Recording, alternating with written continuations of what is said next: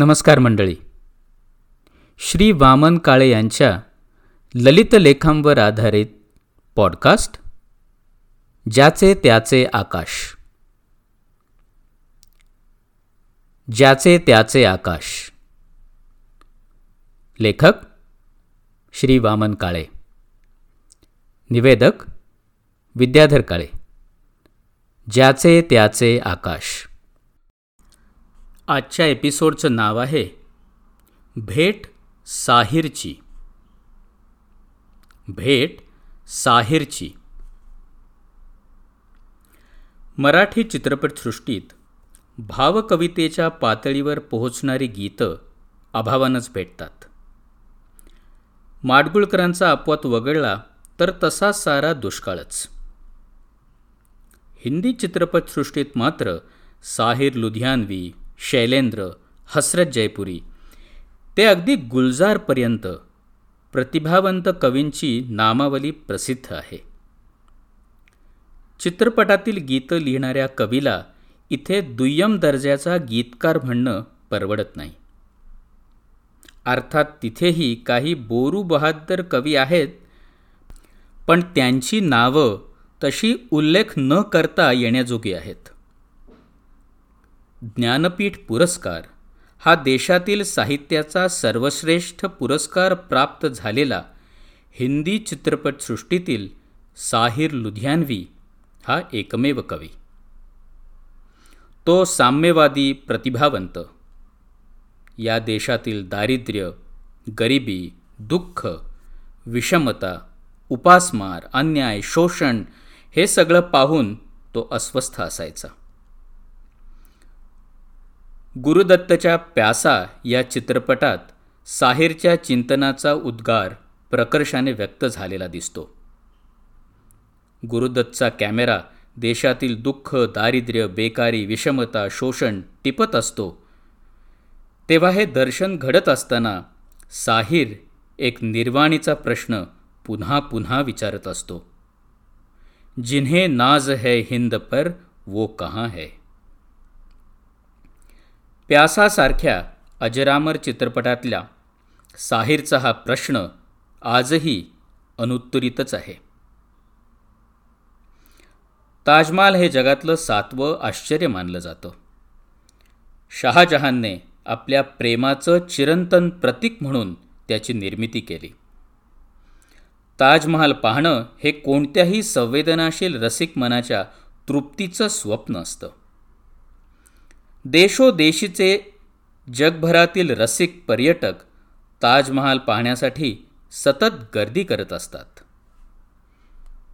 पण या कलंदर कवीने प्रथम ताजमहाल पाहिला तेव्हाची त्याची अनुभूती मेंदूत वीज चमकून जावी अशी कलंदर होती.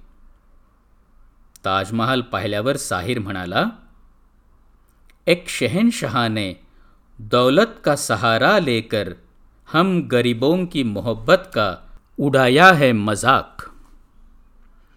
शहाजहान बादशाह होता। त्याच्यापाशी कुबेराची संपत्ती होती। सत्ता संपत्ती त्याच्या पायाशी लोळत होती। लाखो रुपये उधळून आपल्या प्रेमाचं प्रतीक म्हणून त्याने ताजमहाल बांधला पण आम्ही गरीब भणंग भिकारी असलो तरी आमच्या फाटक्या चंद्रमौळी झोपडीतलं आमचं पवित्र प्रेमही तेवढंच मोलाचं आहे. त्याची किंमत ताजमहाला इतकीच आहे. त्या प्रेमाची श्रीमंतीही तेवढीच आहे.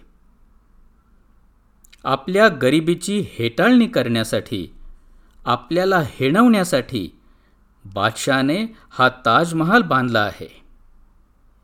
म्हणून साहिर आपल्या कवितेत आपल्या प्रेयसीला म्हणतो प्रिये तू मला ताजमहालावर भेटायला येऊ नकोस.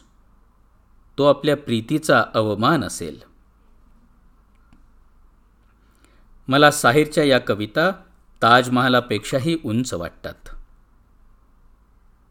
पण नियतीचा खेळ असा की नंतर ताजमहाल या चित्रपटासाठी गाणी साहिरलाच लिहावी लागली. नियतीनं त्याचा बदला घेण्यासाठी दाव साधला आणि ताजमहालसाठी त्याला गाणं लिहावं लागलं जो वादा किया है निभाना पडेगा.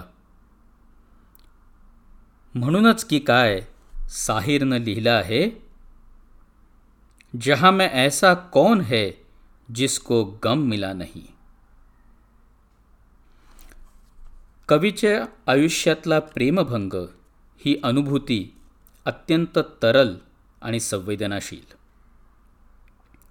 साहिरचं एका आघाडीच्या तत्कालीन अभिनेत्रीवर प्रेम होतं.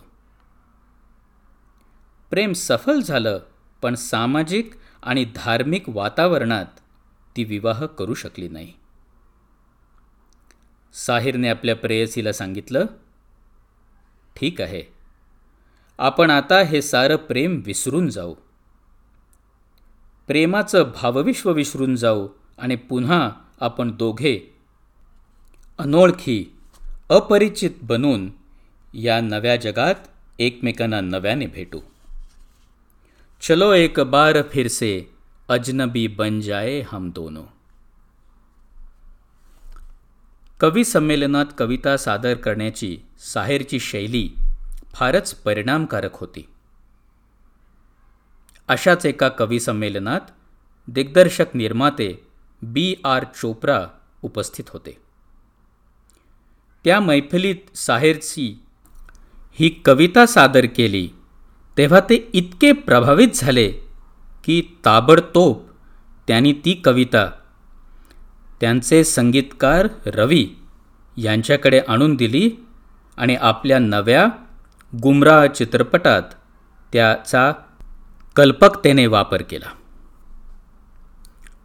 शृंगाराच्या तृप्तीतल्या अतृप्तीचा अनुभव कवितेत साठवताना तितकाच तरल होतो आणि गाणं आठवलं ओठावर आलं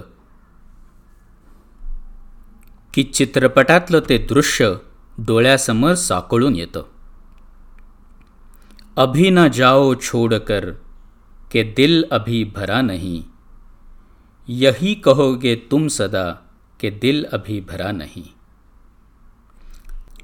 साहिरची लेखणी शृंगारात बुडून जाते तेव्हा कधी तरल होते कधी झऱ्यासारखी खळखळत वाहू लागते तर कधी भावगर्भ होऊन जाते।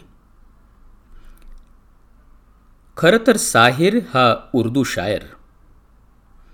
पण आपल्याला भेटला तो त्याच्या हिंदी गाण्यातून. त्याच्या या हिंदी गाण्यात मधूनच एखादा उर्दू शब्द येतो तेव्हा उर्दू शायरीची श्रीमंती त्या गाण्यांची श्रीमंती वाढवते. साहिरच्या गाण्यातल्या शब्दांचं वजन कधी हळूवार नाजूक तर कधी कठोर अनुभूती देणारं. कधी शांत जलाशयावर उमटणाऱ्या लाटांसारख्या ओळी उलगडल्या जातात. तर कधी शब्दांच्या अक्षांश रेखांशांनी विणलेलं पारदर्शक भावविश्व साकारतं. साहिरच्या गाण्यांच्या चित्रपटांनी अवघं आकाश भरून येतं. लता आशा रफी महेंद्र कपूर यांच्या स्वरातून ही गाणी आम्हाला भेटली. हे सारं भावविश्व अशा या भयाने सुन्न क्षणी जिवंत झालं. कृष्णेच्या महापुरातून आलेली माणसं आज इथे तिथे भयभीत होऊन गप्पगार बसलेली होती. इतक्यात दूरवर एका प्रार्थनेचे स्वर ऐकू येतात. लताच्या स्वरातून. लयदार तानांनी भरतीच्या सागरलाटांसारखी एक एक आवर्तनं उंच उंच झेप घेत होती. गाणं संपलं आणि एकदम लक्षात आलं.